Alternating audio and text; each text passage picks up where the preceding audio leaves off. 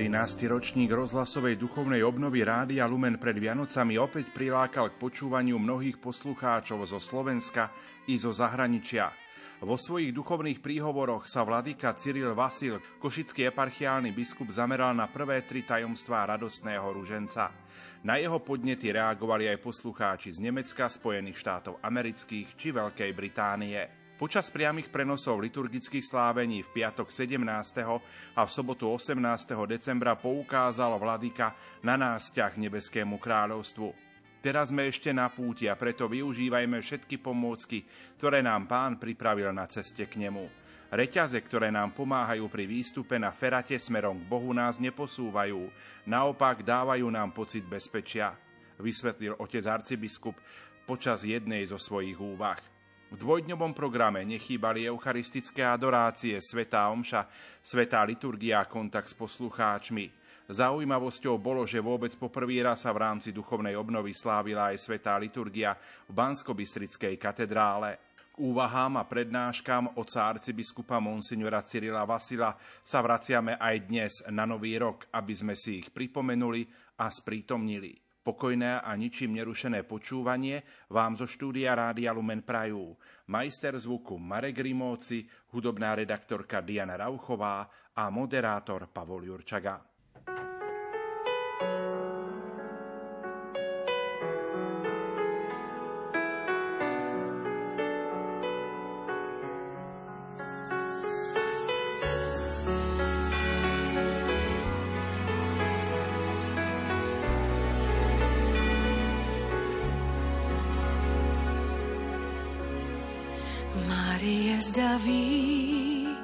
Že tvůj syn bude kráčet po vodách.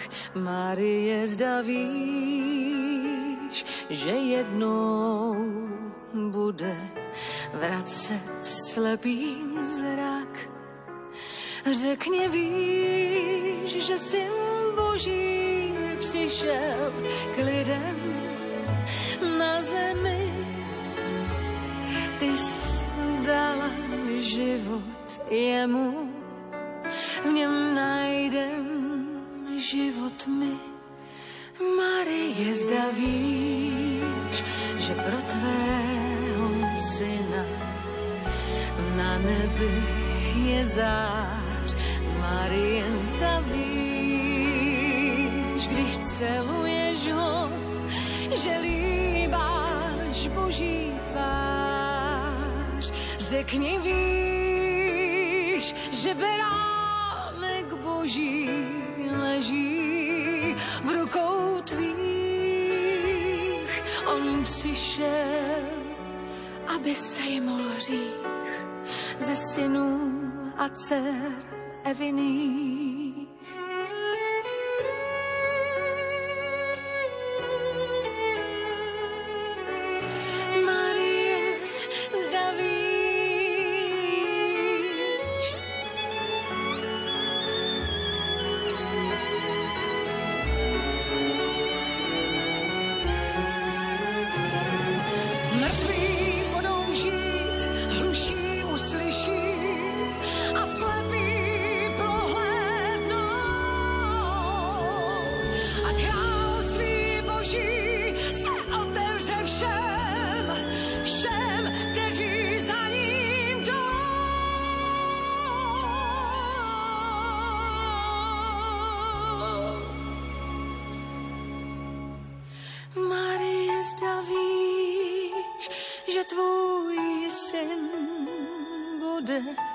jednou králem všech. Marie, zda víš, že tvůj syn jednou změní a běh.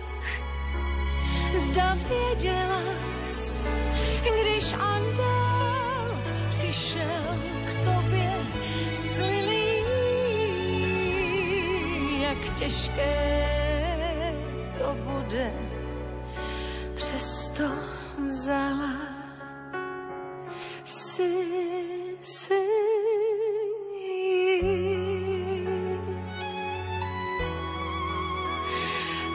to ti děkuji, děkuji, děkuji.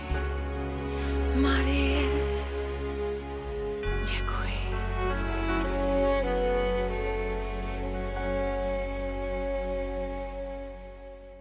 V prvý deň v piatok 17. decembra otec arcibiskup Monsignor Cyril Vasil uvažoval nad prvým tajomstvom radosného ruženca, ktorého si panna z Ducha Svetého počala. thank you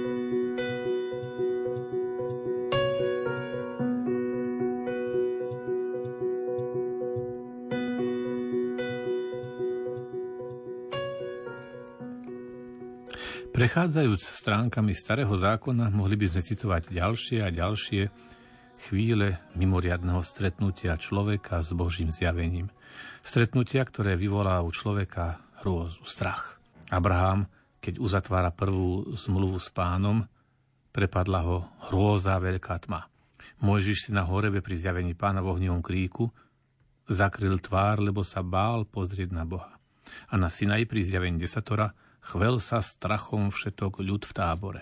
Prorok Izaiáš pri videní pánovej slávy v chráme so strachom volá Beda mi, áno, som stratený. Ezechiel pri svojom prvom videní padol na tvár. A Daniel, opisujúc, ako videl Božiu slávu v nočnom videní, zakončuje svoju správu slovami – Mňa, Daniela, veľmi predesili moje myšlienky, tvár sa mi zmenila, omdlieval som a celé dni som chorľavel a bol som rozrušený pre videnie. Nezvýšilo mi sily, ale aj môj výzor sa hrozne zmenil a neudržal som si silu. A len čo som počul zvuk jeho slov, padol som omdletý na tvár a ležal som tvárou k zemi. A takto by sme mohli citovať mnohé iné miesta Starého zákona. Aj v Novom zákone v Lukášom evanieliu, z ktorého sme pred chvíľou čítali, predchádza tomuto čítaniu stať o tom, ako sa pri službe v chráme zjavil Zachariášovi pánov aniel. Oznamujúc mu, že pán vyslyšal jeho modlitby a že sa mu narodí syn, ktorý bude predchodcom Mesiáša. V tej chvíli, keď ho Zachariáš zbadal, zľakol sa ho a zmocňovala sa ho hrôza. Po prvom zázračnom rybolove Šimon Peter padol Ježišovi k nohám a povedal, pane, odiť odo mňa, lebo som človek hriešný. Hrôza sa ho totiž zmocnila, jeho i všetkých, čo boli s ním, nad úlovkom rýb, ktoré chytili. A rovnako po vzkriesení naimského mládenca sa všetkých zmocnil strach, velebili Boha a hovorili, veľký prorok postal medzi nami. Dokonca aj pri tom osobnom a osobitnom duchovnom zážitku, akým bolo premenené na hore tábor apoštoli, keď vstúpili do oblaku, zmocnil sa ich strach. Jediná osoba, pri ktorej sa nespomína vo chvíli jej hlbokého stretnutia s Božou milosťou a velebou strach, des a hrôza je Mária, nazarecká dievčina. A jej sa o 6 mesiacov po Zachariášovi prihovára ten istý Archaniel Gabriel, ktorý Zachariáša so správou o budúcom narodení syna uviedol do svojho hrôzy. Pre ňu má dokonca ešte šokujúcejšiu správu o tom, že je milosti plná, že našla milosť u Boha, že počne a porodí syna, ktorý sa bude volať synom najvyššieho a ktorého kráľovstvu nebude konca. A aká je jej reakcia? Ako hovorí evangelista, ona sa nad jeho slovami zarazila a rozmýšľala, čo znamená takýto pozdrav. A jej síce Gabriel hovorí, neboj sa, ale nezdá sa, že by Máriu bol prenikol strach. Ak je totiž strach pred Božou tvárou dôsledkom dedičného hriechu, tak celkom logicky tá, ktorá bola v prvej chvíli svojho počatia osobitnou milosťou a výsadou uchránená a nedotknutá od akékoľvek škvrn dedičného hriechu, nepociťuje pri stretnutí s osobitným prejavom Božej moci, prítomnosti a veleby strach. Skôr v jej reakcii vidíme, ako rozmýšľala, a prejavuje akúsi prirodzenú zvedavosť, keď sa Anila pýta, ako sa to stane, vedia muža nepoznám. Ako hovorí svätý Irenej, Mária poslušnosťou sa stala príčinou spásy pre seba a pre celé ľudské pokolenie. Preto viacerí dávni otcovia vo svojom ohlasovaní radi s ním tvrdia, úzol evinej neposlušnosti rozviazala Márina poslušnosť. Čo zviazala panna Eva neverou, to panna Mária rozviazala vierou. A pri porovnávaní s Evou nazývajú Máriu matkou žijúcich a častejšie zdôrazňujú skrze Evu smrť, skrze Máriu život. Márina nevinnosť ju oslobodzuje od strachu.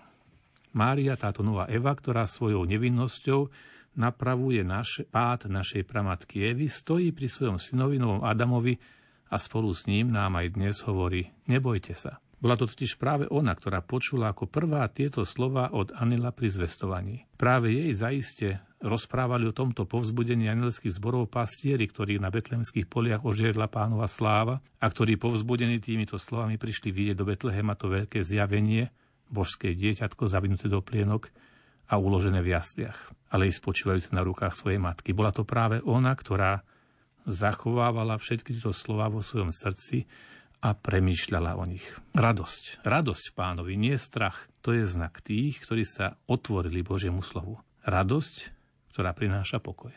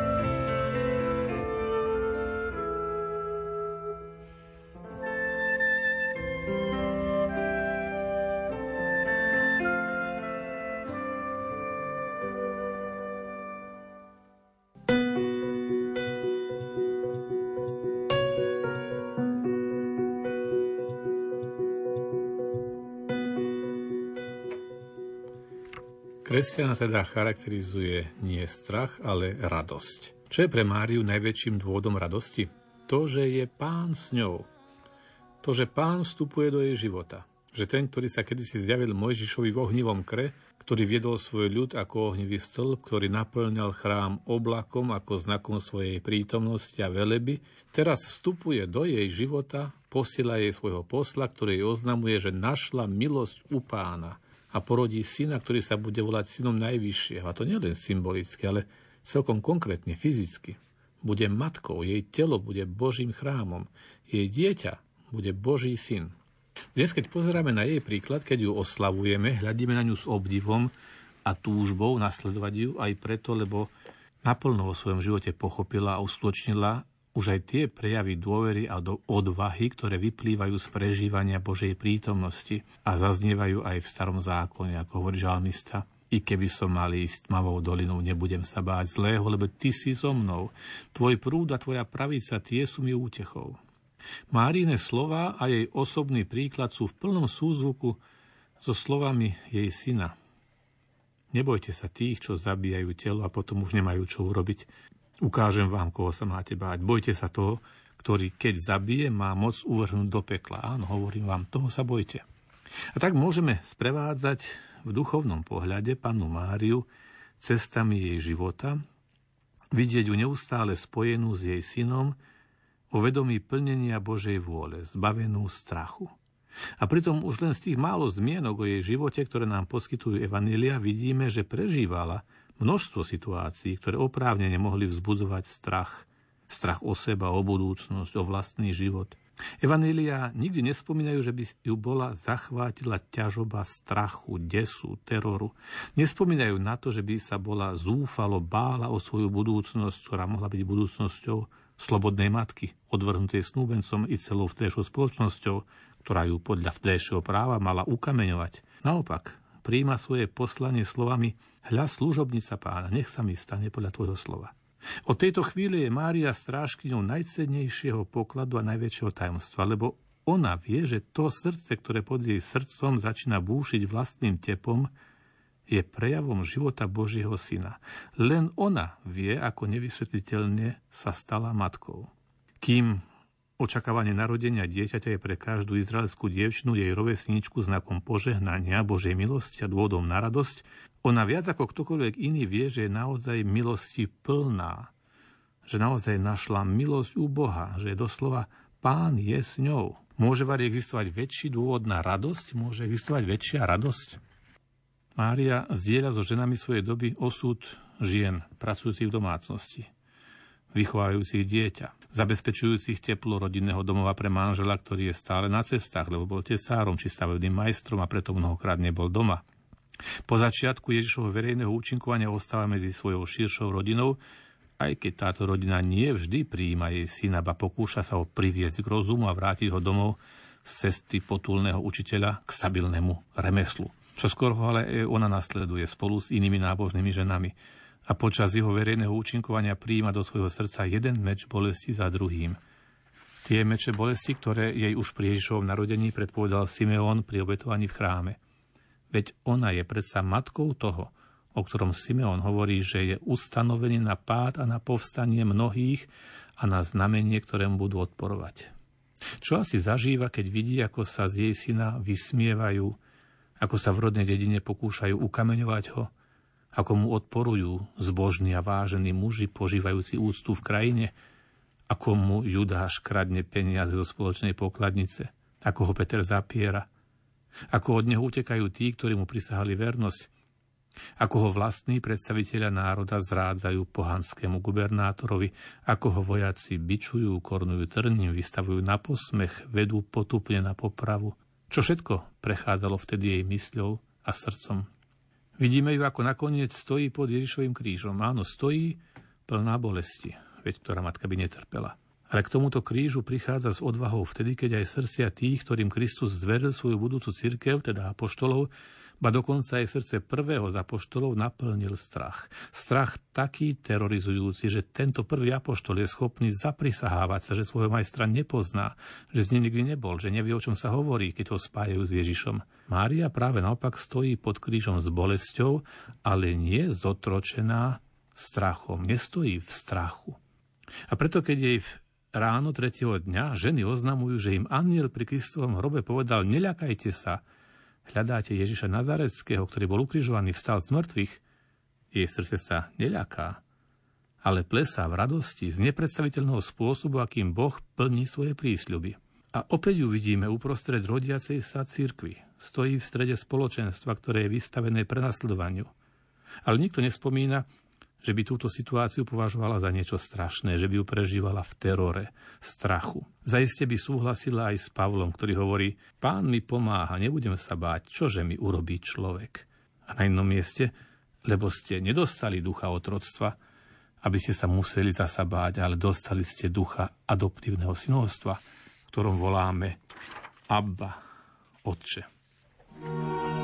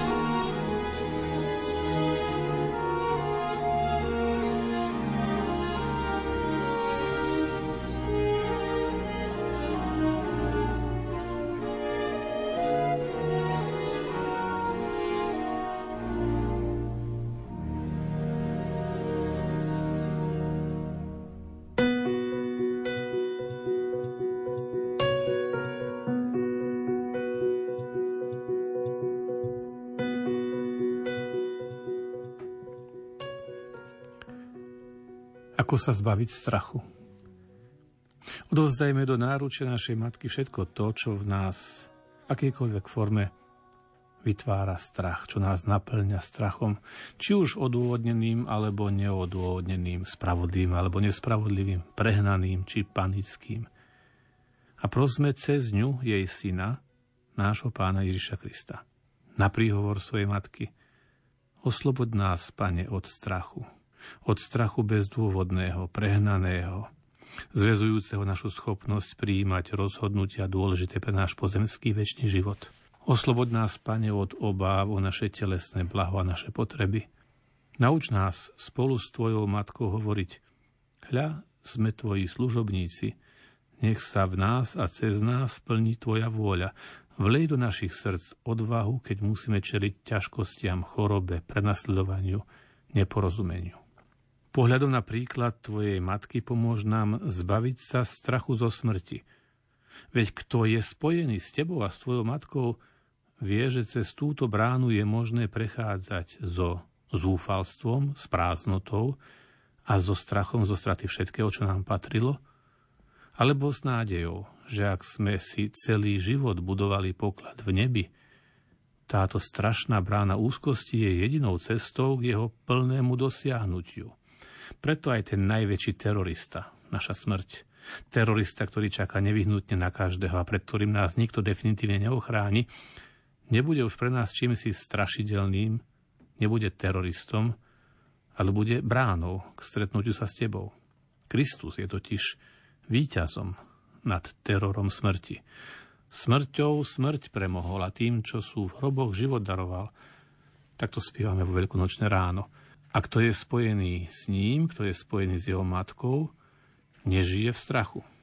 A poštol Pavol hovorí, vieme, že tým, čo milujú Boha, Všetko slúži na dobré, tým, čo sú povolaní podľa jeho rozhodnutia.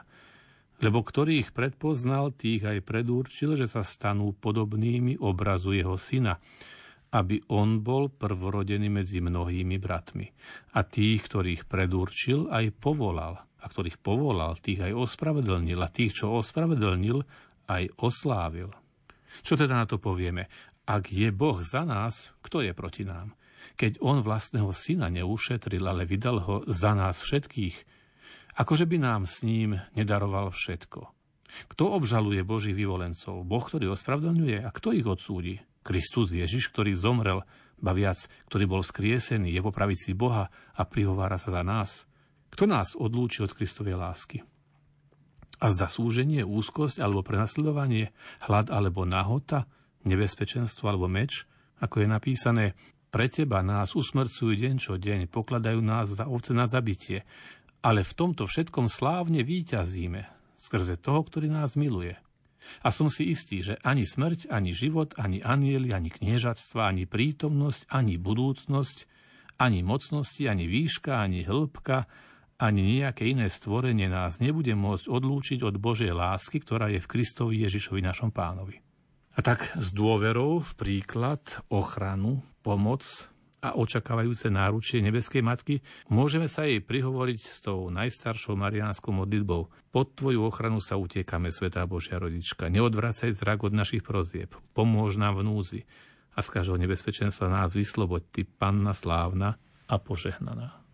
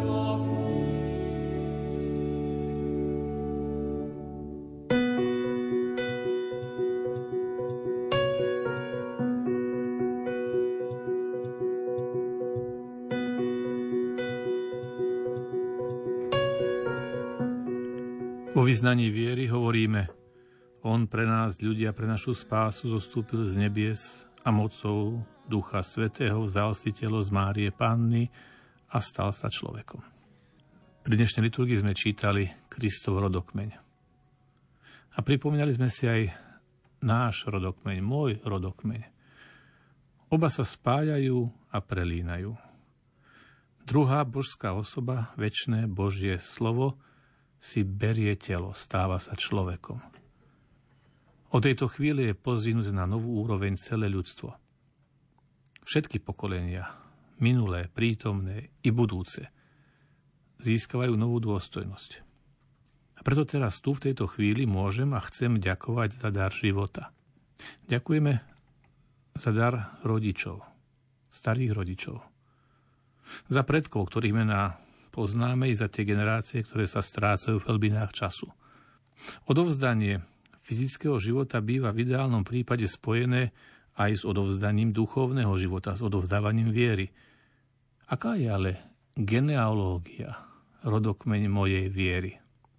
V tejto chvíli chcem ďakovať, spoločne môžeme ďakovať Bohu za tých, ktorí nám darovali fyzický život, za to, že nás prijali, že nám dovolili narodiť sa.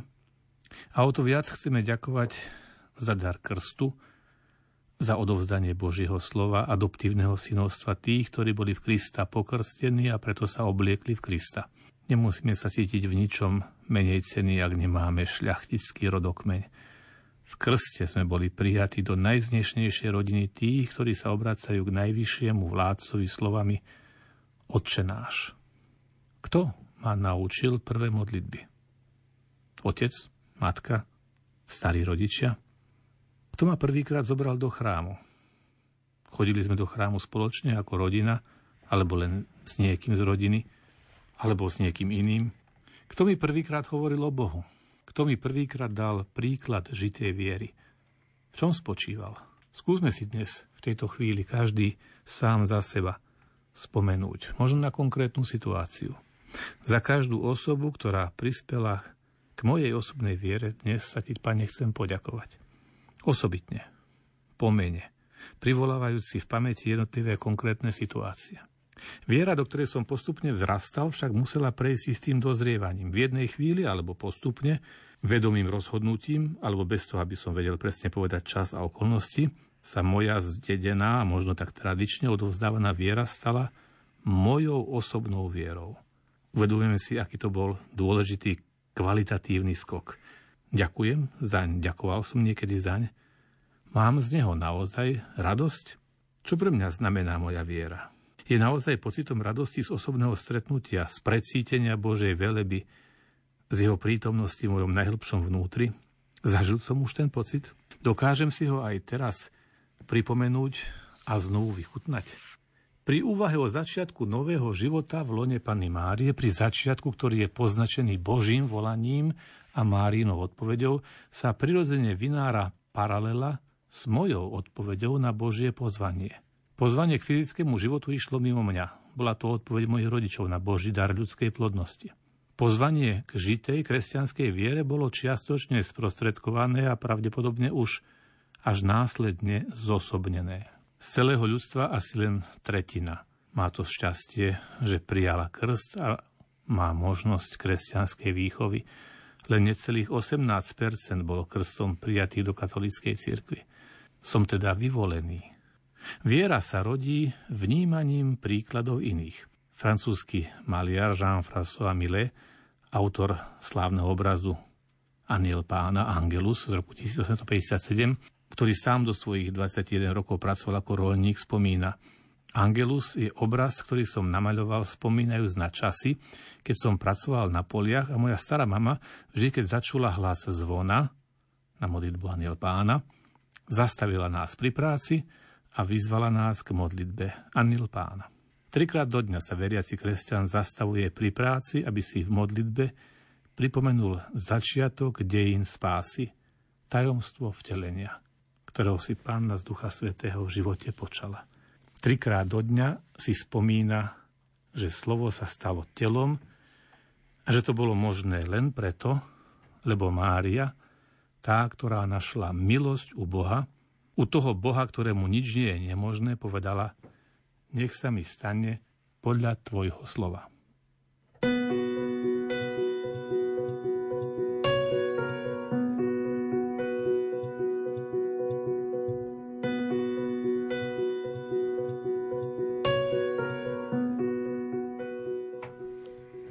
Zakončme teda naše dnešné večerné uvažovanie nad tajomstvom vtelenia, nad tajomstvom odovzdávania fyzického života i duchovného života viery, nad tajomstvom našej prítomnosti v Božej prítomnosti v jeho väčšnom čase i v našom ľudskom čase, spoločnou modlitbou žalmu. Pane, Ty ma skúmaš a vieš o mne všetko. Ty vieš, či sedím a či stojím. Už zďaleka vnímaš moje myšlienky. Či kráčam a či odpočívam, ty ma sleduješ a všetky moje cesty sú ti známe. Hoci ešte slovo nemám ani na jazyku, ty, pane, už vieš, čo chcem povedať. Obklopuješ ma spredu i zozadu a kladieš na mňa svoju ruku. Obdivuhodná je pre mňa tvoja múdrosť. Je taká veľká, že ju nemôžem pochopiť. Kam môžem ujsť pred tvojim duchom a kam utiecť pred tvojou tvárou? Ak vystúpim na nebesia, ty si tam. Ak zostúpim do podsvetia, aj tam si. I keby som si pripel krídla zorničky a ocitil sa na najvzdialenejšom mori, ešte aj tam ma tvoja ruka povedia a podchytí ma tvoja pravica.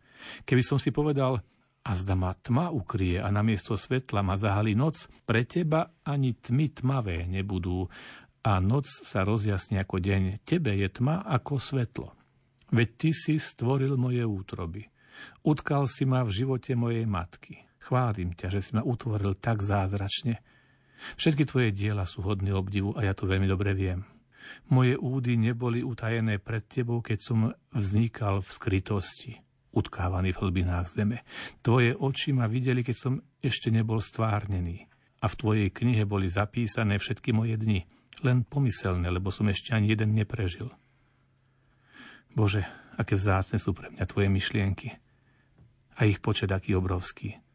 Keby som ich všetkých chcel porátať, je ich viac ako zrn piesku a keby som prišiel nakoniec, ešte stále som pri tebe. Skúmaj ma, Bože, a poznaj moje srdce.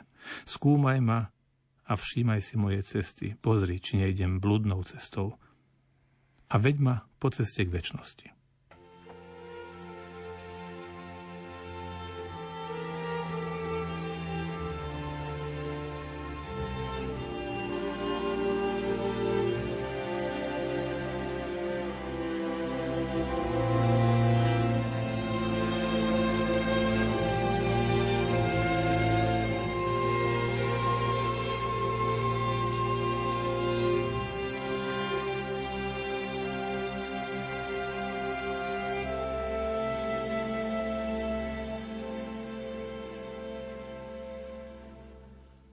Sobotu popoludní 18. decembra poukázal vladyka Monsignor Cyril Vasil na druhé tajomstvo radostného rúženca, ktorého si panna pri návšteve Alžbety v živote nosila.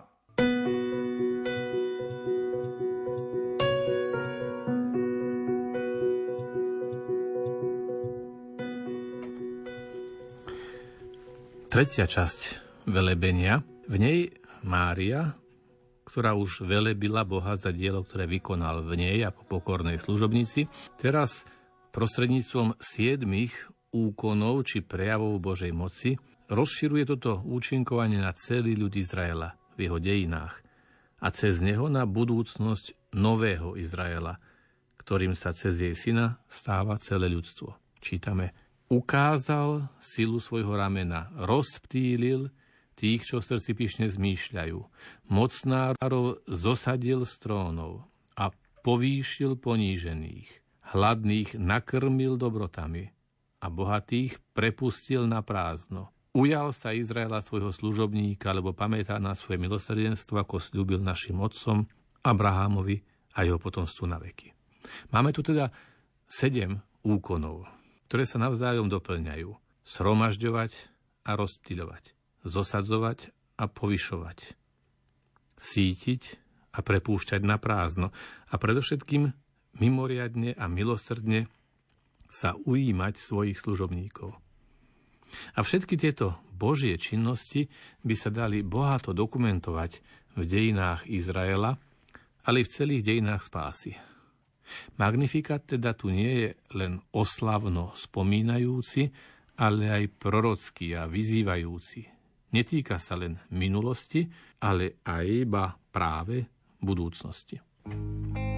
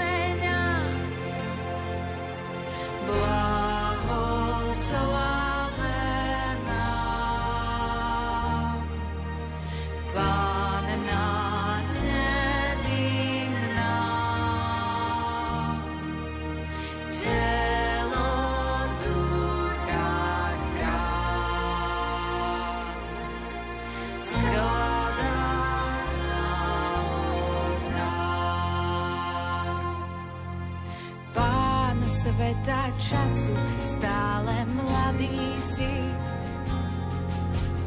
Pri sebe chceš nás všetkých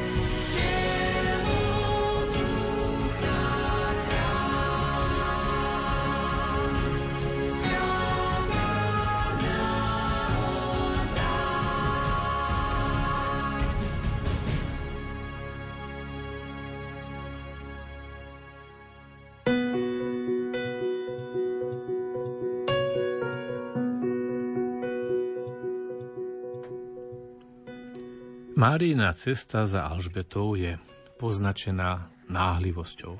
A istá forma náhlivosti, ktorá vedie k rozhodnosti, to je aj znak spolupráce s Božou milosťou. Mária v sebe zacítila povolanie, pozvanie k spoluúčasti na Božom pláne vykúpenia človeka. A toto vedomie ju pohýna ku konkrétnym skutkom, ktoré neodklada, ale koná tak, že sa pritom ponáhľa. Je tu aj jej potreba zdôveriť sa. Mária pociťuje potrebu overiť si svoje duchovné tajomstvo, potrebu zdôveriť sa niekomu, o kom predpokladá, že bude mať pre jeho tajomstvo pochopenie. Možno keby sme sa chceli zamyslieť nad našimi životmi a skúsenosťami duchovného života, ako dlho trvalo moje rozhodovanie k tomu, aby som sa niekomu zveril s mojou túžbou po hĺbšom kresťanskom živote. Kto bol prvým dôverníkom tejto mojej túžby? S kým som sa o tom prvýkrát rozprával? U koho som našiel pochopenie? A kto tomu zasa vôbec nerozumel? Spomeňme si, ako si dnes s odstupom času spomínam na tento krok dôvery, pri ktorom som sa otvoril inému človeku so svojimi hlbokými tajomstvami. Aké pocity ma pri tom sprevádzali? Boli to moji rodičia? Mali pochopenie, potešili sa, vyjadrili mi svoju radostnú podporu? Možno to bol kňaz, ktorého som poznal, ku ktorému mám dôveru, povzbudil ma? Alebo nebodaj naopak, stretol som sa s kňazom, ktorý ma možno svojim spôsobom života odrádzal. Boli to moji súrodenci, moji priatelia. Aká bola ich prvá reakcia? Možno niekto mi povedal, ale však nemusíš nič vysvetľovať. Ja som to už o tebe dávno vedel, bolo na tebe vidno, že ideš týmto smerom. Alebo naopak prekvapenie. To myslíš vážne? Alebo ešte horšie, to sú len také blúdy, to si len tak nahováraš. Aké šťastie je mať niekoho, komu je možné zdôveriť sa s najvnútornejším, hlbokým, osobným a intímnym zážitkom Božej milosti. Duchovné priateľstvo, ktoré sa takýmto spôsobom upevňuje, je silnejšie ako iné spoločenské, ba i rodinné putá. S kým ma spájalo, či dodnes spája duchovné priateľstvo? Ku komu mám taký stupeň dôvery, aby som sa mu zveril so svojím duchovným životom? Ku komu som ochotný ponáhľať sa, aj keby som mal namáhavo stúpať po chodníku horského kraja, aby som sa s ním podelil alebo konfrontoval. K nikomu? Naozaj k nikomu? Naozaj nepovažujem nikoho za dosť hodného takejto dôvernosti? A prečo? Je to moja uzavretosť, rezervovanosť, neschopnosť komunikovať, strach z otvorenia sa inému, z podelenia sa s duchovnou skúsenosťou, alebo nebodaj istá duchovná pícha. Keby som mal napísať svoj vlastný magnifikát, čím by som začal? Isté, možno na jednej strane by som opakoval význanie svojej viery v Boha. Tak ho čítame v katechizme. Pevne veríme a úprimne vyznávame, že je jeden jediný pravý Boh, väčší, nesmierny a nemeniteľný, nepochopiteľný, všemohúci a nevýslovný, Otec, Syn a Duch Svetý, totiž tri osoby, ale jedna bytnosť, podstata alebo úplne jednoduchá prirodzenosť. Včera sa jedna poslucháčka pýtala, ako zadefinujem pána Boha, kto je to pán Boh. Dnes je človek naučený hľadať odpovede možno aj na Wikipédii. Aj tá definícia z Wikipédie je formálne nenapadnutelná a v podstate správna. Hovorí, že Boh je absolútna, duchovná, najdokonalejšia, vnútorne bohatá a pritom dokonale jednoduchá, osobná bytosť, nachádzajúca sa mimo priestoru a mimo času? Stvoriteľ sveta a spasiteľ človeka. Boh je väčší a žije v neustálej prítomnosti, je všade prítomný, ale nie na spôsob akéhosi fluida, ktoré všetkým preniká, ale tak, že je celý na každom mieste, bez toho, aby bol na nejaké miesto viazaný. Všetkým preniká poznaním a mocou. V Bohu sa spájajú v jednote vlastnosti, ktoré nedokážu ľudia spojiť, napríklad spravodlivosť a milosrdenstvo. Boh je svetý, mravne dokonalý, všetko presahujúci, Boh je prameňom, stvoriteľom všetkého. To je jedna z definícií. To všetko je pekne povedané a zadefinované. Ale kedy sa takto definovaný Boh stal mojim Bohom?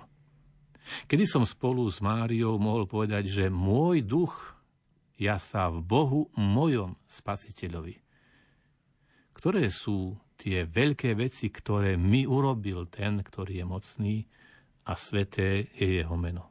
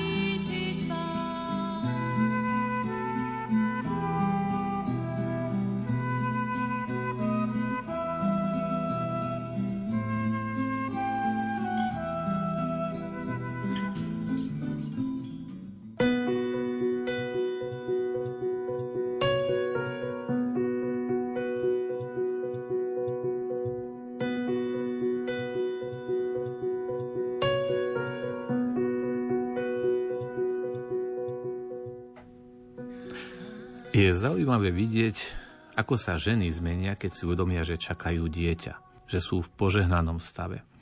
Od tej chvíle podmienujú mnohé svoje rozhodnutia snahou nejakým spôsobom neohroziť dar života, ktorý im bol daný a ktorý sebe nosia.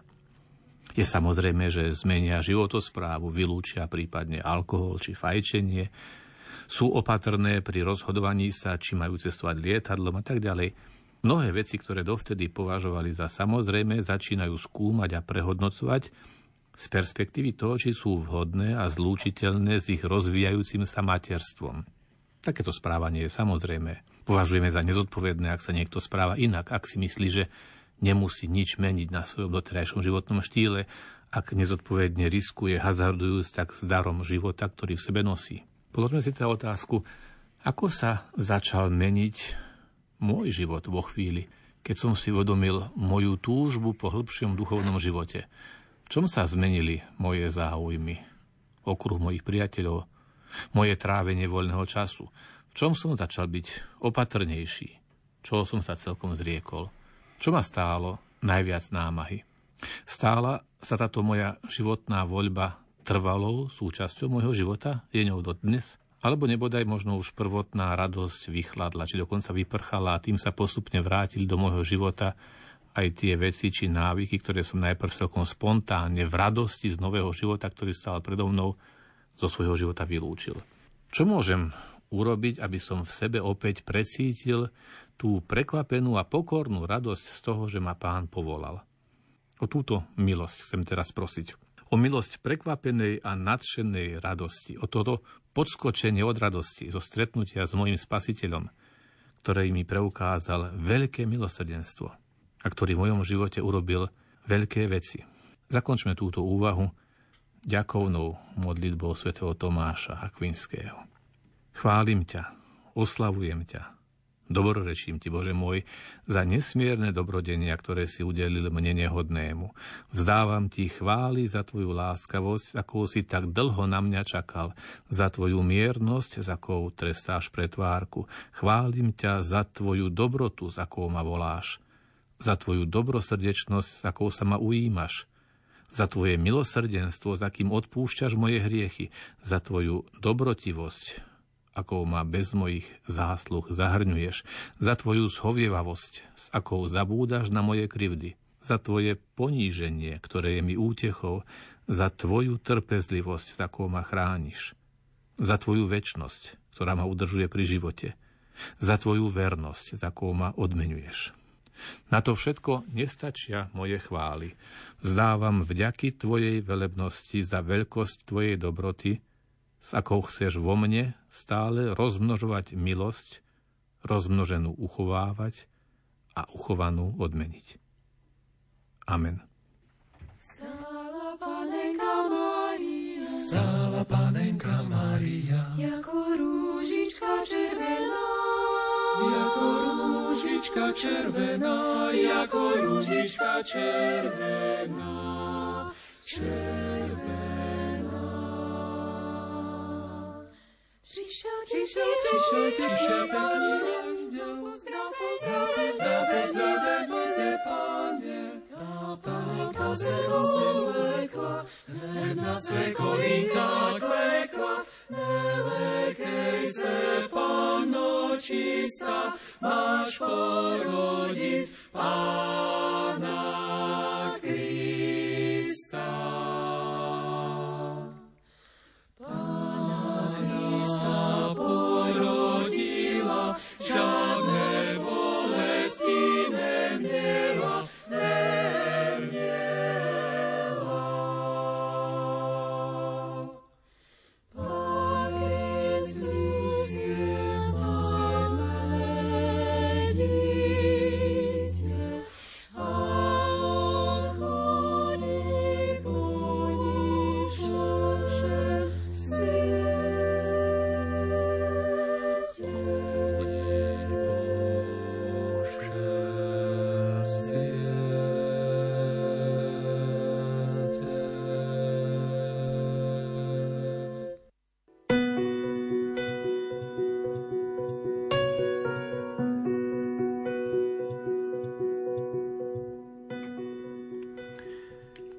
Priatelia, ideme uvažovať nad tretím tajomstvom, vianočným tajomstvom radosného rúženca, ktorého si panna v Betleheme porodila.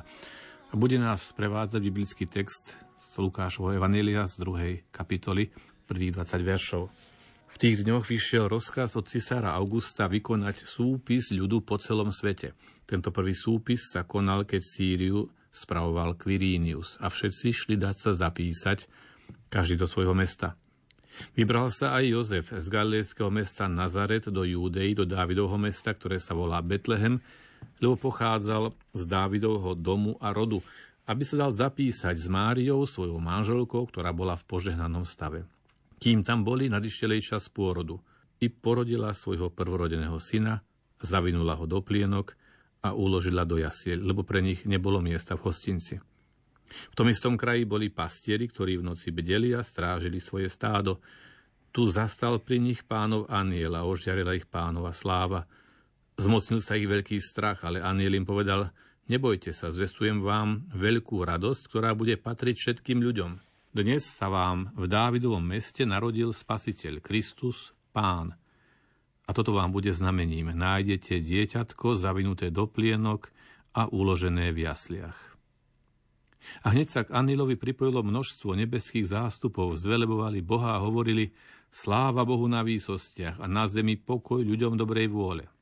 Keď anieli odišli od nich do neba, pastieri si povedali Poďme teda do Betlehema a pozrime, čo sa to stalo, ako nám oznámil pán. Poponáhľali sa, našli Máriu a Jozefa i dieťa uložené v jasliach. Keď ich videli, vyrozprávali, čo im bolo povedané o tomto dieťati a všetci, ktorí to počúvali, Divili sa nad tým, čo im pastieri rozprávali, ale Mária zachovávala všetky tieto slová vo svojom srdci a premýšľala o nich. Pastieri sa potom vrátili a oslavovali a chválili Boha za všetko, čo počuli a videli, ako im bolo povedané. Narodenie Ježiša Krista sa teda odohráva v konkrétnom historickom čase. A nemusíme tu opakovať nejaké učené teórie, ktoré opravujú skutočný dátum jeho narodenia, do obdobia, ktoré nazývame pred našim letopočtom alebo pred Kristom, tak približne v rozsahu rokov minus 8 až minus 4 a nevysvetľovať, ako došla dnešná veda k tomuto zisteniu. Ide tu niečo iné. Ide o to, že narodenie Krista nepatrí do série mýtov, postavených mimo konkrétny čas a priestor. Je dané konkrétnou chronológiou rímskej ríše. Rímske impérium vo vrchole svojej moci je schopné dať do pohybu národy kvôli štatistike, kvôli lepšiemu vládnutiu, kvôli daniam, ako znak vlády, ako znak nadvlády nad inými národmi. A aj keď u Lukáša nenachádzame kritiku tohto počinu, ba práve naopak, vidíme, že nepriamo je tento rozkaz dôvodom na príchod Jozefa a Márie do Betlehema, kde sa podľa proroctiev Mesiáš mal narodiť. Predsa vieme, že Podobné sčítavanie ľudu, o ktoré sa pokúsil kráľ Dávid, bolo už aj jeho súčasníkmi vnímané ako nebezpečný znak pýchy a preto bolo len logické, že po ňom nasledoval Boží trest. Vojenská a politická okupácia Izraela je už definitívna. Zdá sa, že jediný možný postoj je kolaborácia alebo vzbura. Teda postoj bábkového kráľa Herodesa a vládnucej triedy kňazov alebo postoj zelótov, hordicov, dnes by sme povedali teroristov. Bohatstvo, moc, pícha vládnu svetom. A Kristovo narodenie a jeho účinkovanie je protikladom týchto základných atribútov sveta. Spasiteľ sveta prichádza v chudobe, prichádza slúžiť, prichádza v pokore, prichádza zdanlivo nebadanie. Apoštol Pavol v liste Galatianom píše – Boh poslal svojho syna narodeného zo ženy, narodeného pod zákonom.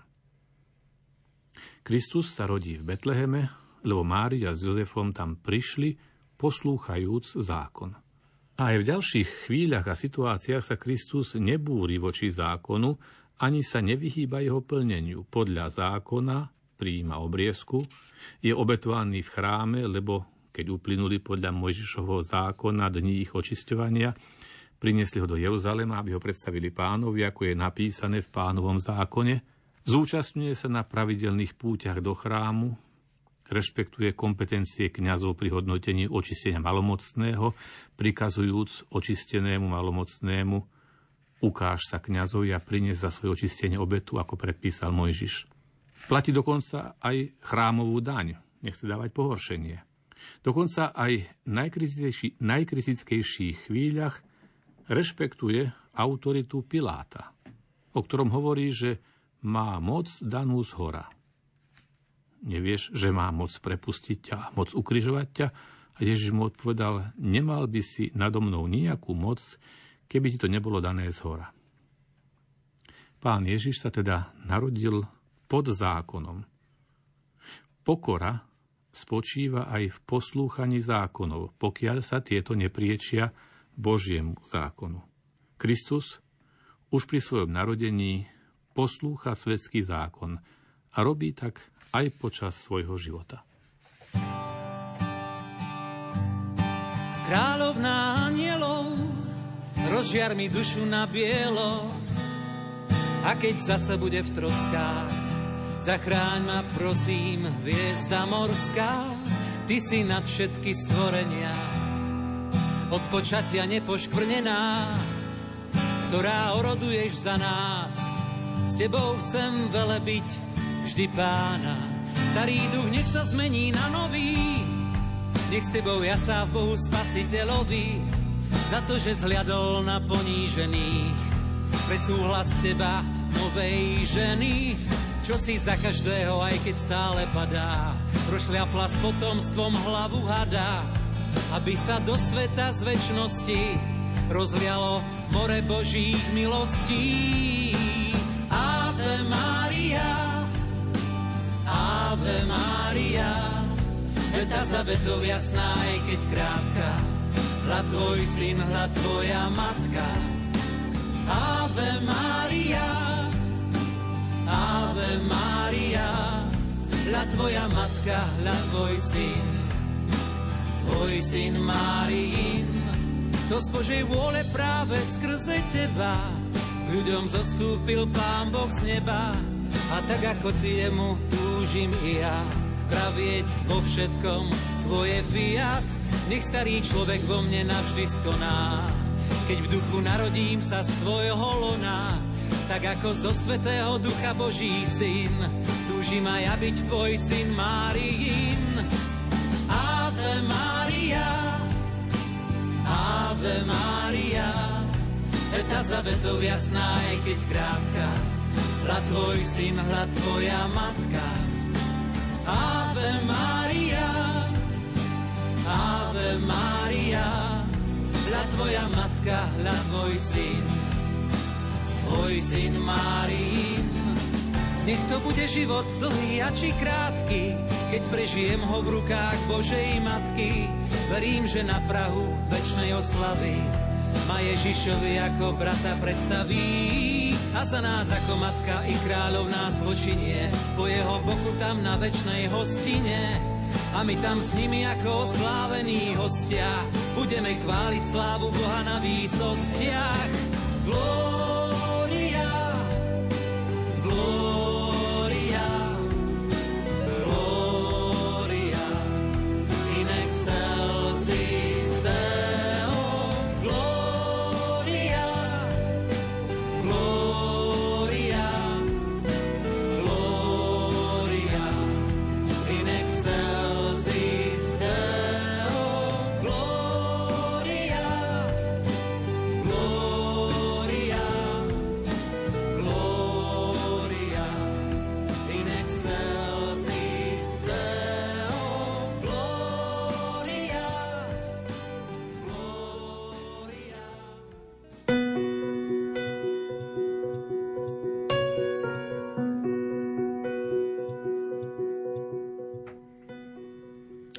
Čítame ďalej. Nadišiel jej čas pôrodu i porodila svojho prvorodeného syna. Máriin biologický čas ťarchavosti sa blíži ku koncu. Čas sa naplnil pre ňu a pre celé ľudstvo.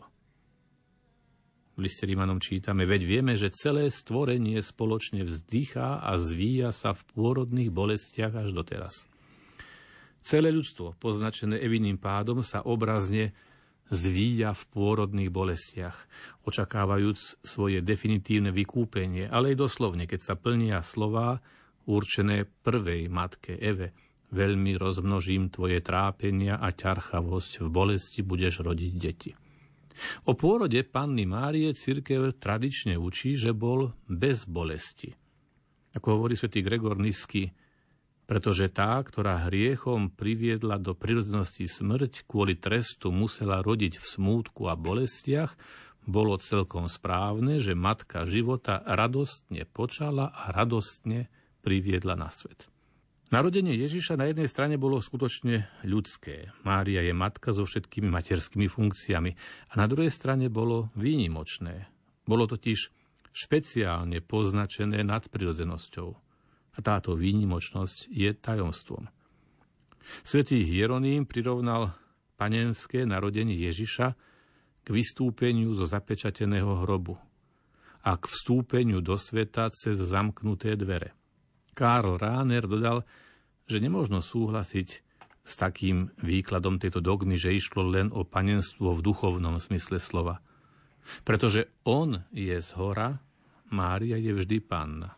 Zmysel zjavenia a teologického vyjadrenia tejto dogmy je, že Mária dala svetu Božieho syna ako človeka, ale stalo sa to spôsobom tajomstva nového stvorenia. Panenstvo Panny Márie pri pôrode je pravdou viery, ale empiricky sa nedokazuje. Pri panenstve, pri pôrode, treba viac preniesť ťažisko na náboženský, nadprirodzený rozmer tohto tajomstva ako na ľudskú fyziológiu. Márina neporušenosť navždy aj počas pôrodu je dôležitá pre hodnotu znaku panenstva pre církev. Mária ako predobraz Kristovej církvy, telesne, teda panenskou neporušenosťou, predstavuje to, čo robí církev, plodí v panenstve, tak hovorí svätý Ambros. Prehlbenie viery v panenské materstvo priviedlo cirkev k vyznávaniu skutočného a trvalého Márinho panenstva aj pri pôrode Božieho syna, ktorý sa stal človekom. Veď Kristovo narodenie nezmenšilo, ale posvetilo jej panenskú neporušenosť. Liturgia cirkvy preto oslavuje Máriu ako vždy pannu.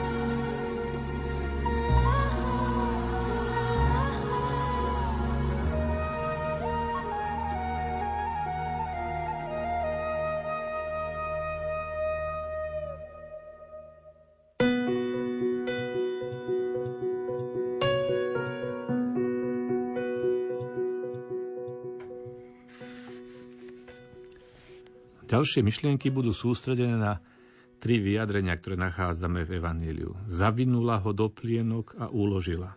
Nájdete dieťatko zavinuté do plienok a uložené. Našli Máriu a Jozefa i dieťa uložené.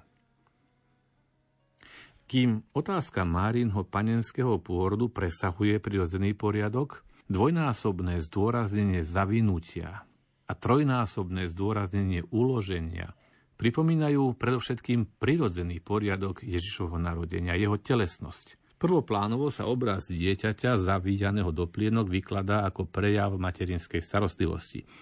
Úloha matky sa neobmedzuje len na fakt biologického pôrodu, ale aj na celý okruh starostlivosti, ktorý súvisí s opaterou a ochranou nového života.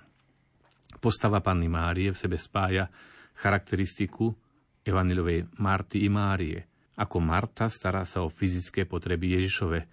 Ako Mária, teda obraz kontemplatívneho života, zachovávala všetky tieto slova vo svojom srdci a premýšľala o nich.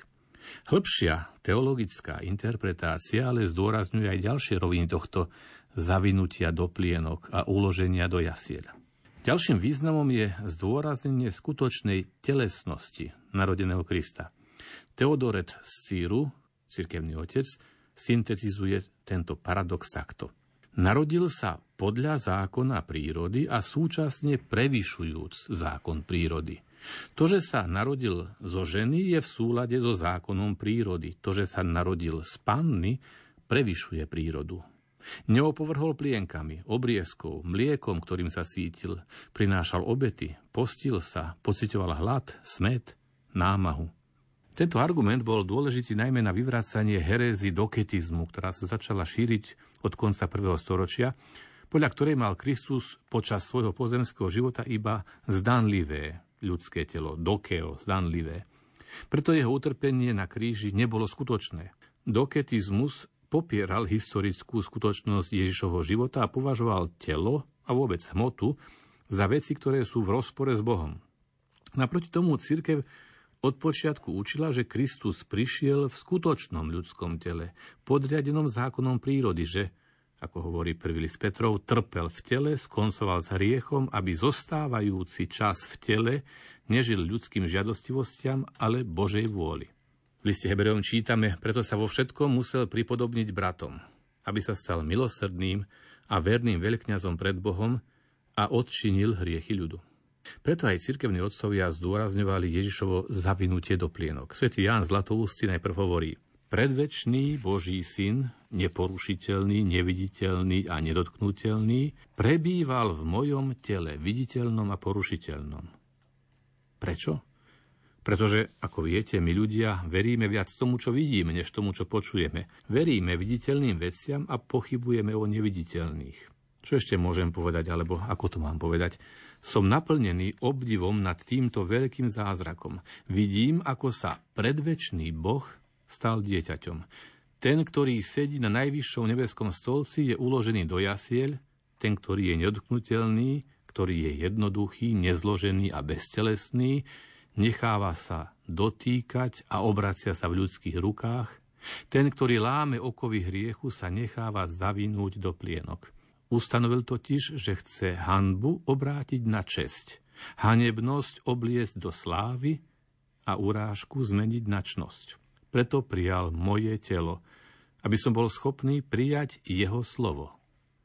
Prijímajúc moje telo a dávajúc mi svojho ducha, dáva mi poklad väčšného života. Berie i dáva. Berie si telo, aby ma posvetil. Dáva mi ducha, aby ma spasil.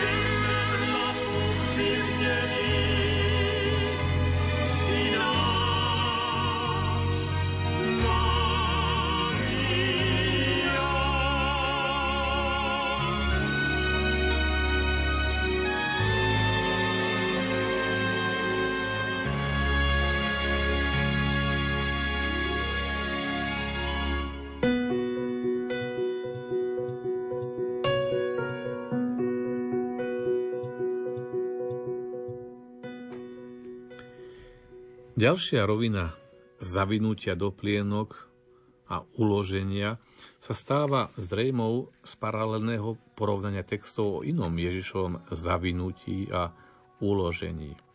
Teologický historický fakt vtelenia je prejavom najhlbšieho Božieho priblíženia sa človeku. Priblíženia, ktoré je znížením sa, vyprázdnením, zrieknutím sa božských atribútov. V teologickej reči to nazývame kenózis. Známy je text svätého Pavla. On, hoci má božskú prirodzenosť, nepridržal sa svojej rovnosti s Bohom, ale zriekol sa seba samého, vzal si prirodzenosť sluhu, stal sa podobný ľuďom a podľa vonkajšieho zjavu bol pokladaný za človeka. Uponížil sa, stal sa poslušným až na smrť, až na smrť na kríži. Ak sa dnes zásluhou racionalizmu, ktorý sa šíri v značnej časti súčasnej kultúry, stáva problémom, predovšetkým viera v božstvo Ježiša Krista, v iných historických a kultúrnych súvislostiach tu bola skôr tendencia zľahčovať alebo popierať historickú konkrétnosť Ježišovho človečenstva. Ale pre vieru cirkvi je podstatné a neodmysliteľné vyznávať, že slovo sa naozaj stalo telom a prijalo všetky dimenzie ľudskej prírodzenosti, okrem hriechu. Mohli by sme hovoriť o dvoch etapách či stupňoch tohto poníženia sa. Prvým je prijatie ľudského života so všetkými jeho obmedzeniami. Druhým je prijatie ľudskej smrti, totálneho vyprázdnenia a zrieknutia sa. Zostúpenie do hrobu je akoby pokračovaním zostúpenia na zem. V oboch prípadoch sa otvárajú hlbiny zeme. Jasle alebo hrob sú miestom uloženia, uloženia tela zavinutého do plátna. U Matúša čítame, Jozef vzal telo, zavinul ho do čistého plátna a uložil do svojho nového hrobu, ktorý svítesal do skaly. On kúpil plátno a keď ho sňal, zavinul ho do plátna a uložil do hrobu vytesaného do skaly. A opäť u Lukáša, keď ho sňal, zavinul ho do plátna a uložil do vytesaného hrobu. V Jánovom evaníliu čítame, vzali Ježišovo telo a zavinuli ho do plátna s voňavými olejmi, ako je už do zvykom pochovávať. V tých miestach, kde bol ukrižovaný, bola záhrada a v záhrade nový hrob, v ktorom ešte niekde ležal. Tam teda uložili Ježiša. Ozvlášť jasne ponúka túto paralelu východná ikonografia, v ktorej je jasná paralela medzi jaskyňou narodenia a skalným hrobom, kde majú betlehemské jasle podobu sarkofágu a plienky sú pásmy ovíjajúcimi Kristovo telo, podobne ako je obvíjane telo Krista ukladaného do skalného hrobu. Plachty zanechané v hrobe po Kristovom skriesení, tie plachty, ktoré boli symbolom jeho ľudskej podmienenosti a poníženosti v narodení i vo smrti, sa pre učeníkov stávajú hmatateľným svedectvom jeho vzkriesenia, teda jeho oslávenia. V Jánovom evaníliu čítame veľkonočnú scénu o učeníkoch, ktorí bežia k hrobu. Bežali obaja, ale ten druhý učeník bežal rýchlejšie, predbehol Petra a prišiel k hrobu prvý. Nahol sa a videl tam položené plachty. Dnu však nevkročil. Potom prišiel aj Šimon Peter, ktorý ho nasledoval a vošiel do hrobu. Videl tam položené plachty aj šatku, ktorú mal Ježiš na hlave. Lenže tá nebola pri plachtách, lež osobitne zvinutá na inom mieste. Vtedy vošiel aj druhý učeník, ten, čo prišiel k hrobu prvý, a videl i uveril.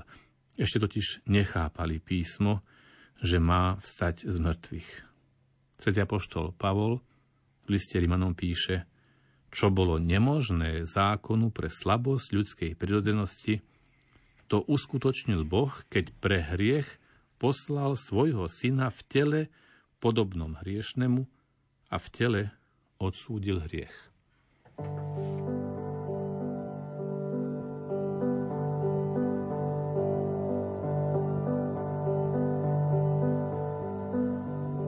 Občas sme takí malí cherní, Cestu si zamieňame s cieľmi.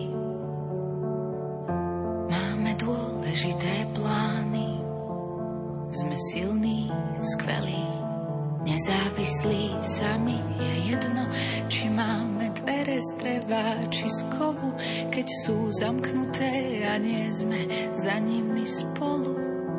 Dávno sú zabudnuté sľuby, tvoje ruky, Margarety, ľúbi či neľúbi, iskru necítiť, úsmevy nevidieť.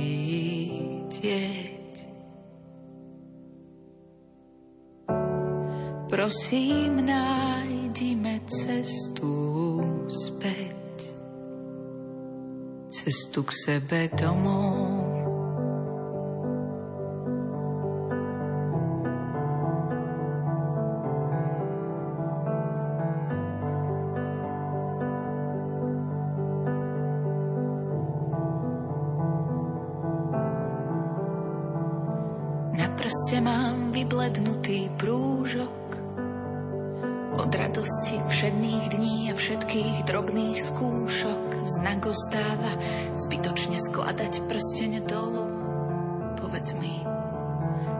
Vlastne ešte spolu, veď ranná káva chutí lepšie vo dvojci, hoci len na 5 minút bez cukru, no s boskom na líci so slovami, večer sme doma večeru videli minimálne dvoma.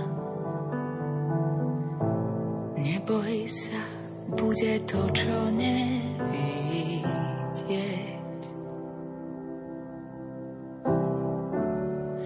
Prosím, nájdime cestu späť, cestu k sebe domov, mm, cestu k sebe domov.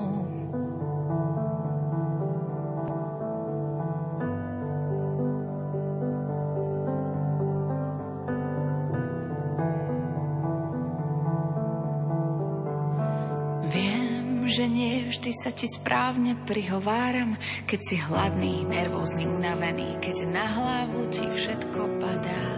Aj to viem, že občas sú ostré tvoje slova, no len preto, aby si neistotu schoval.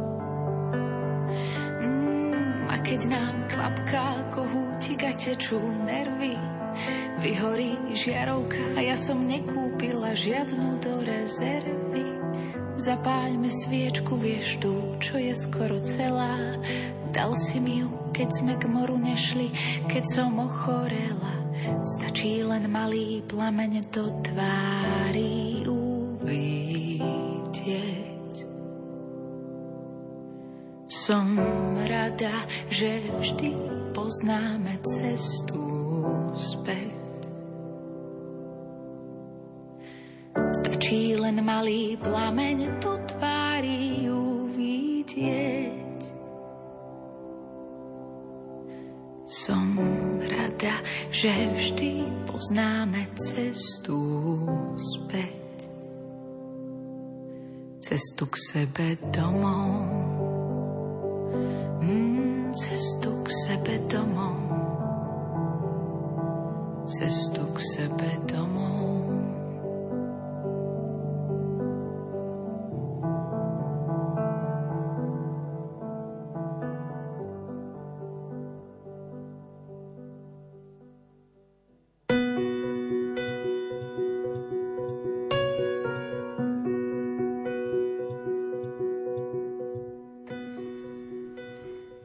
Uložila ho do jasiel. V rímskej bazilike Santa Maria Maggiore sa pod hlavným oltárom nachádzajú relikvie jasličiek z Betlehema, ktorý bol podľa tradície uložený pán Ježiš po narodení.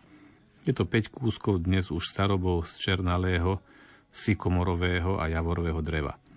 So zárezmi umožňujúcimi sformovanie jasly do formy X a dnes ich môžeme vidieť vystavené pod hlavným oltárom, v sklenenom a striebornom relikviári od majstra Valadiera.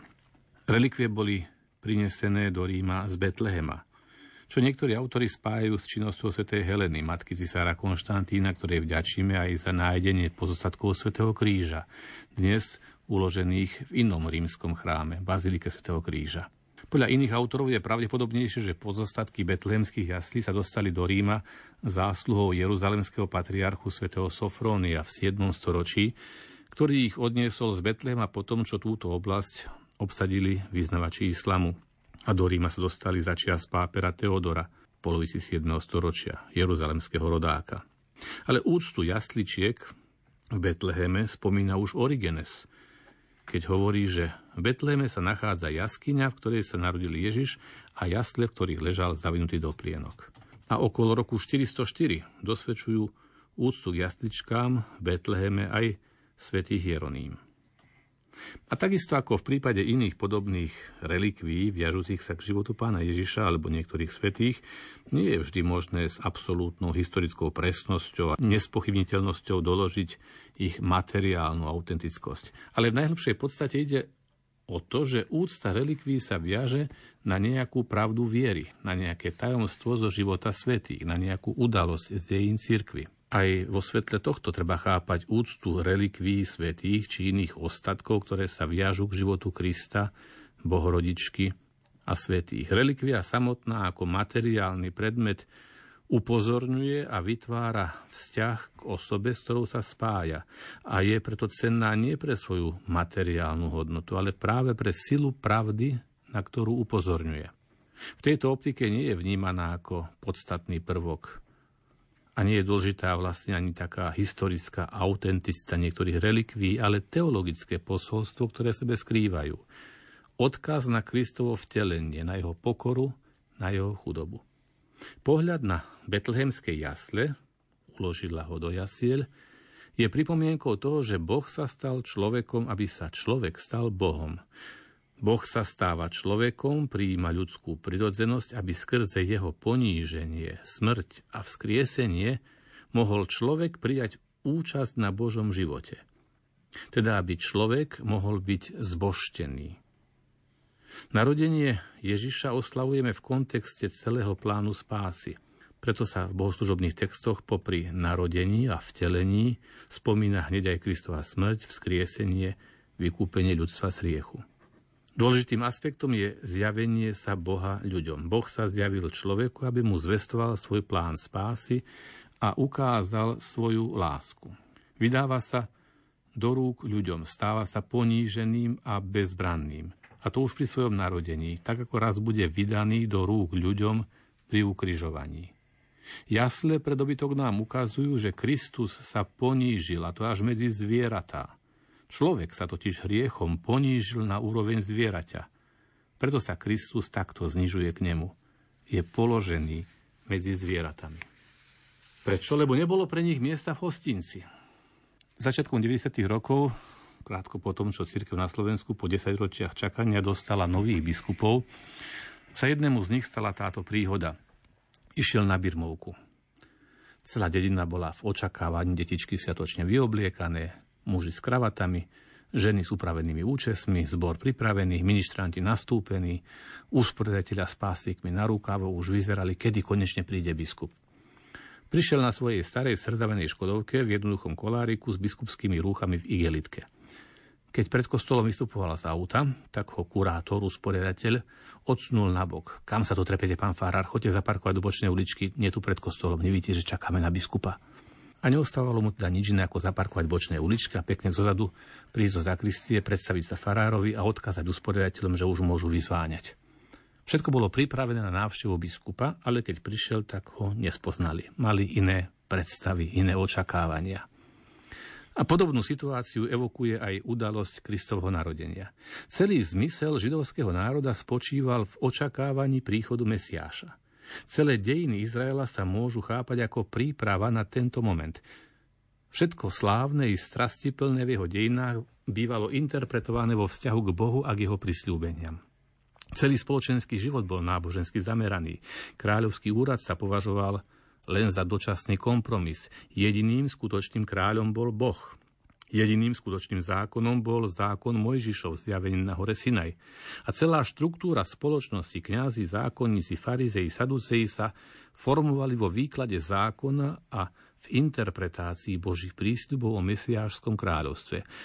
Židovskí učenci a predstavenie národa sa však príliš vžili do svojej úlohy vodcov a duchovných autorít. Teoreticky poznali miesto, poznali čas príchodu Mesiáša, ale zdá sa, že čím viac sa približovali znaky jeho príchodu, tým viac z jeho príchodu mali skôr strach ako radosť. Samotný Mesiáš sa už začal vnímať ako potenciálna hrozba zabehnutému systému. A to nie len zo strany paranoidného Herodesa, ktorý dal vyvraždiť vlastnú rodinu, lebo sa neustále obával z prisáhania. Starozákonní Židia poznali miesto narodenia Mesiáša. Betlehem v judejskej krajine, ako to hovorí prorok Michajáš, ktorého slova cituje svätý Matúš vo svojom evaníliu. Poznali aj čas jeho príchodu, pretože im to umožňovalo Danielovo proroctvo, ktoré v reči síce symbolické, ale v skutočnosti veľmi presne určuje čas príchodu Mesiáša. Poznali jeho rod, aj keď potomkov Dávidovho rodu bolo v tom čase v Izraeli už veľa. O Mesiášovi už boli vytvorené presné predstavy. Často pritom išlo o predstavy zodpovedajúce viac očakávaniam ich tvorcov. A tak, keď do nich ohlásený Mesiáš nezapadal, tak ostal nepovšimnutý, neprijatý, nenávidený a nakoniec odvrhnutý. Ale napriek tomu, ba tak povediať práve preto, Mesiáš prišiel do ľudských dejín spôsobom, ktorý on uznal za správny a vhodný. Bezbranný, nepoznaný, chudobný. Rybníky a louže už zamrzaj, všude to klouže a dětem sny se zdaj. Tom, že trhají papír a první odvážlivci zdobí strom a někde za okny zní z kostela zvon že se Vánoce blíží a v televizi říkají, že nebudou, že ten rok skončí ostudou, jenže oni netuší. Že tohle na Vánoce neplatí, že při nás budou stát svatí a všechno bude jako dřív. že tohle na Vánoce neplatí, že při nás budou stát svatí a všechno bude jako dřív. V televizi zvoní rolničky, popelka hází svý tři oříšky. A pak už začnou pelíšky. Za okny stovky dopisů Snad Ježíšek nebude na home officeu. A štěstí přinese. A v televizi říkají, že nebudou, že ten rok skončí ostudou, jenže oni netuší, že tohle na Vánoce neplatí, že při nás budou stát svatí, a všechno bude jako dřív.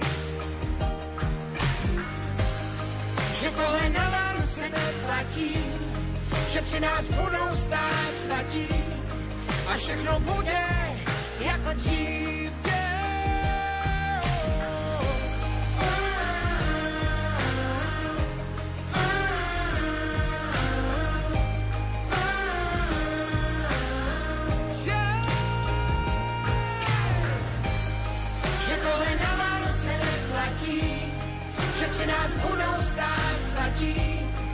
Všechno bude jako dřív. Že tohle na Vánoce neplatí, že při nás budou stát svatí a všechno bude jako dřív.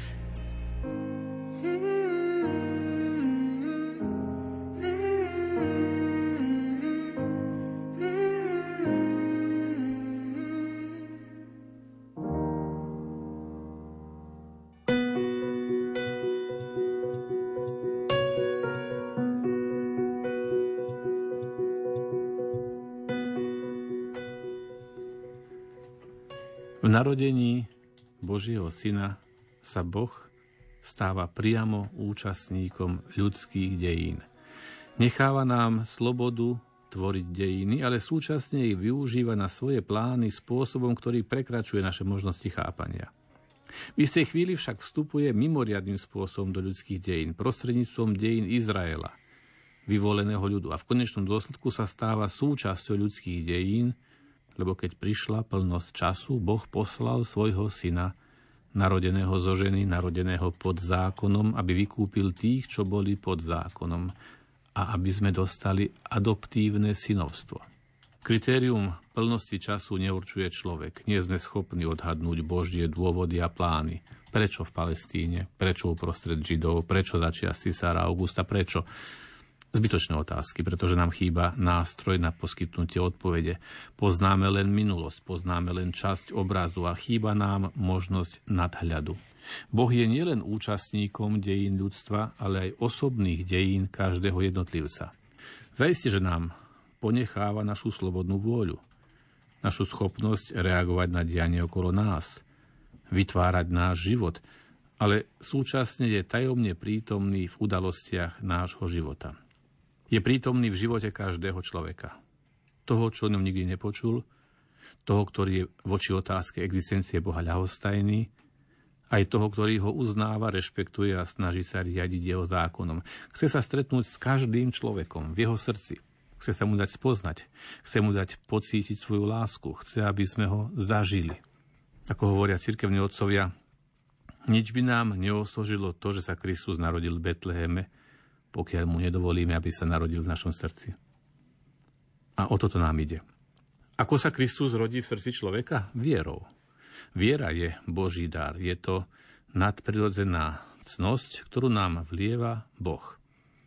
K prijatiu viery potrebujeme Božiu milosť a vnútornú pomoc Svetého Ducha, pretože to On sa musí dotknúť srdca človeka a obrátiť ho k Bohu. On musí otvoriť náš duchovný zrak, Súčasne je to ale aj rízo ľudský úkon, pretože v ničom neprotirečí ani ľudskej slobode, ani rozumu. Je to totiž pevné rozhodnutie dôverovať Bohu a veriť v ním zjavené pravdy. História cirkvi, skúsenosť mnohých ľudí je plná príkladov náhleho obrátenia, v ktorom človek dovtedy pochybujúci, a možno ani nehľadajúci vieru, spoznal Božiu prítomnosť a svetlo pravdy o Bohu, osvietilo jeho život natoľko, že ho priviedlo k radikálnej zmene. Mohli by sme hovoriť o svetom Augustínovi. Pre neho bolo stretnutie s Bohom výsledkom dlhého hľadania. Pre niekoho môže to byť akoby zásah blesku, ako pre svetého Pavla, ktorý jasne pochopil v jedinej chvíli, že Kristus, ktorého prenasleduje, je skutočne ten Mesiáš, v príchod ktorého ako pravverný Žid veril. Podobných obrátení je nekonečné množstvo i dnes. Skutočné obrátenie je vždy spojené so zážitkom viery. Viera totiž nie je len súhrn informácií, súhrn práv, ktoré beriem ako dôveryhodné. Informácie sú potrebné, ale potom musí prísť ten moment, kedy v duši vzplánie iskra. A naraz je všetko jasné. Všetko do seba začne zapadať, všetko začne dávať zmysel. Mohli by sme to prirovnať zamilovaniu. Nestačí o tom druhom, o tej druhej, vedieť, že existuje. Nestačí poznať detaily, výšku, váhu, farbu vlasov či farbu očí. Definovať bosk dvoch zamilovaných ako vzájomné dotknutie sa perí, pri ktorom dochádza k výmene mikróbov za sprievodného zvýšenia hladiny adrenalínu a prípadného zrýchlenia tepu. No to by bolo technicky síce presné, ale vôbec nič to nehovorí o tom, čo bosk je. Pamätám si, ako raz jedna babka vysvetľovala svojej vnúčke, čo to znamená zamilovať sa. Jo, no to vieš, moja milá, to ti potom preskočí taká iskra. Ak to sa už niekedy zamiloval, vie, o čom hovorím. To je tá vec, ktorú aj Slovák definuje po anglicky, a síce, že wow. Alebo reč to po slovensky, že och, alebo fíha. Toto ešte neskúsil. Viem si predstaviť, že po niečom takom túži. Prečo? No pretože človek je stvorený pre lásku. A keby nikdy v živote nepocítil lásku, tak by bol jeho život nesmierne smutný, odvážim sa povedať, bol by neľudským. To, čo platí o potrebe ľudskej lásky, je ale o to viac pravdivé aj o potrebe viery a lásky k Bohu. Nestačí nám súhrn informácií a pravidel správania. To by bola encyklopédia a etika. Človek potrebuje viac. Už spomínaný svätý Augustín to definoval – pre seba si nás Bože stvoril a nepokojné je naše srdce, kým nespočinie v Tebe. Štatistika nám však potvrdzuje, že nie všetci ľudia sa dopracujú k tejto hlboko osobnej skúsenosti Božej prítomnosti. Prečo? Čo je teda potrebné, aby sa toto stretnutie uskutočnilo? Na túto otázku neexistuje presná odpoveď. Viera zostáva aj naďalej darom a tajomstvom. To, čo je možné z ľudskej strany pre toto stretnutie urobiť, je vytvoriť predpoklady. Čo mám na mysli? Ide tu o tú dispozíciu ducha, o tie charakteristiky a postoje, ktoré musíme v našom živote tak naorientovať, aby sme boli disponovaní na možné stretnutie sa s Bohom. Pozitívnym i negatívnym príkladom nám môžu byť postavy, ktoré vidíme pri pohľade na Betlehem. Vidíme tu mudrcov, tých, ktorí využívajú svoje poznanie na hľadanie skrytého Boha, ale vidíme aj veľkňazov, ktorých múdrosť sa obmedzuje na poznanie textov, ale nepohne ich k tomu, aby vykročili ku hľadaniu skutočnej pravdy. Vidíme pokorných pastierov, ktorí si povedia, poďme teda do Betlehema a pozrieme, čo sa to stalo, ako nám oznámil pán. Ale aj pyšného Herodesa, ktorý radšej posiela iných. Chodte a dôkladne sa vypitujte na dieťa. Vidíme Máriu a Jozefa, ktorí zahrňajú Boží dieťa láskou, i vojakov, ktorí na kráľov príkaz sú schopní bezcitne povraždiť v Betleheme na jeho okolí všetkých chlapcov od dvoch rokov nadol. Múdrosť privádza hľadajúcich kráľov k tomu, že sa nesmierne zaradovali, keď uvideli dieťa s Máriou jeho matkou. Pokora privádza pastierov k tomu, aby našli Máriu a Jozefa i dieťa uložené v jasliach. Láska vedie Máriu k tomu, aby si zachovávala všetky tieto slová vo svojom srdci a premýšľala o nich. Múdrosť, pokora, láska.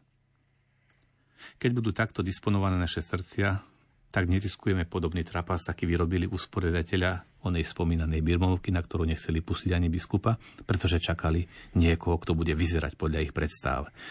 To, že farníci nespoznali svojho nového biskupa a skoro ho nepustili do chrámu, môže byť v celku len zábavnou anekdotou z cirkevného života. Tragédiou by však bolo, keby sme čosi podobné urobili aj vo vzťahu k Bohu. Keby sme ho nespoznali napriek tomu, že ho bytostne očakávame. Keby sme ho odvrhli, keď sa k nám priblíži v našom živote, možno preto, že nezapadá do našich predstav a schém, Možno preto, že prichádza ako dieťa. Možno preto, že sa dotýka našej pýchy a nabáda nás k zmene nášho zmýšľania i života.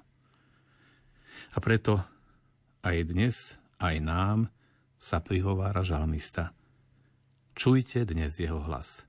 Nezatvrdzujte svoje srdcia.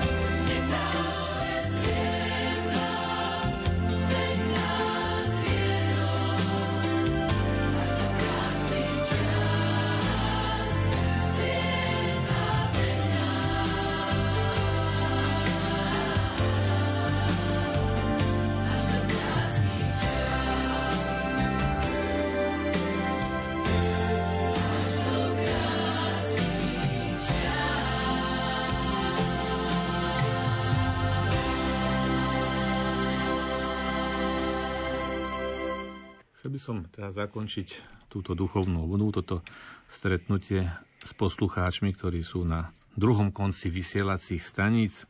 Modlitbou, ktorá je modlitbou svätého Anselma z Canterbury, ktorú pripravil na sviatok narodenia tento stredoveký, múdry a svetý muž, chcel osobitne poďakovať Pane Márii, tej, ktorá vlastne je takisto v centre diania narodenia pána, pretože ona bola nástrojom, ktorý si pán zvolil, na to by prišiel medzi nás.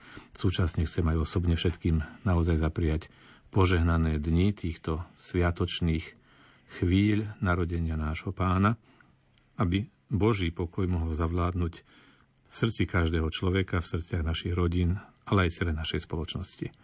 Nuž, modlíme sa spolu so svetým Anzelmom oslavujúc Božiu Matku. Najsvetejšia Panna, pre zásluhy Tvojho najsvetejšieho panenského zrodenia. Daj mi neochvejnosť proti Tvojim nepriateľom, lebo si požehnaná Mária, ktorá si nosila pána všetkého, stvoriteľa vekov. Požehnané útroby, požehnané prsia, ktoré živili Krista pána. Blahoslavená a ctihodná si, Panna Mária, plná požehnania všetkých dobier. Požehnaná matka, Ty jediná si porodila bez bôľu, lebo ty jediná si porodila ako panna. Svetá a požehnaná si medzi ženami, lebo z teba, panny, narodený Kristus, Boh náš, svojim najsvetejším narodením odstránil kliatbu pravodca a namiesto trestu v bolesti rodiacej prvej ženy dal cez teba, bez bolesti rodiacu, odstrániac starú vinu, sladké požehnanie novej milosti a väčšnej spásy. Pre radosť Tvojho panenského zrodenia sa nado mnou zľutuj, Pani moja, a vypočuj moju modlitbu. Lebo naozaj som sa v neprávosti narodila, hriešného ma počala moja mať. V hriechoch som sa narodil a v hriechoch som žil po celý čas môjho života. Ty však, Pani moja, bez porušenia hanby si sa stala matkou spasiteľa. Zmiluj sa nado mnou nečistým, ktorý bol v hriechoch počatý a v hriechoch vyrástol. Pomôž mi svojimi svetými modlitbami, najláskavejšia Panna, aby tak ako narodenie Tvojho Syna, nášho Pána Ježiša Krista, bolo strašnou porážkou smútku, tak aj pre mňa sa tie isté radosti narodenia Pána stali počiatkom nábožného života, spasiteľnej zdržanlivosti a porážkou smútku, narodením duchovnej radosti a veselia, láskou a túžbou po nebeskej vlasti a nebeskej radosti. Svetá Božia rodička, ponáhľaj sa mi pomôcť a oroduj za mňa hriešnika u svojho sladkého syna. Amen. A k tomu príjmite aj moje požehnanie, ktoré dáme v staroslovenčine v jazyku našich predkov i v našich vierozvestov Cyrla Metoda. Blahoslovený je Hospod na vás. Toho blahodátiu človeko ľúbiem, nyní prísno i vo výky vykov. Amen. Amen. Z Rádia Lumen vám prajeme krásne a požehnané Vianoce. Toto bol návrat k našej predvianočnej rozhlasovej duchovnej obnove, ktorú sme prežívali v piatok a sobotu 17. a 18. decembra. Už teraz sa tešíme na rozhlasové duchovné cvičenia, ktoré budeme prežívať tesne pred veľkonočnými sviatkami. Za pozornosť vám tejto chvíli ďakujú majster zvuku Marek Rimóci, hudobná redaktorka Diana Rauchová a moderátor Pavol Jurčaga. Do počutia.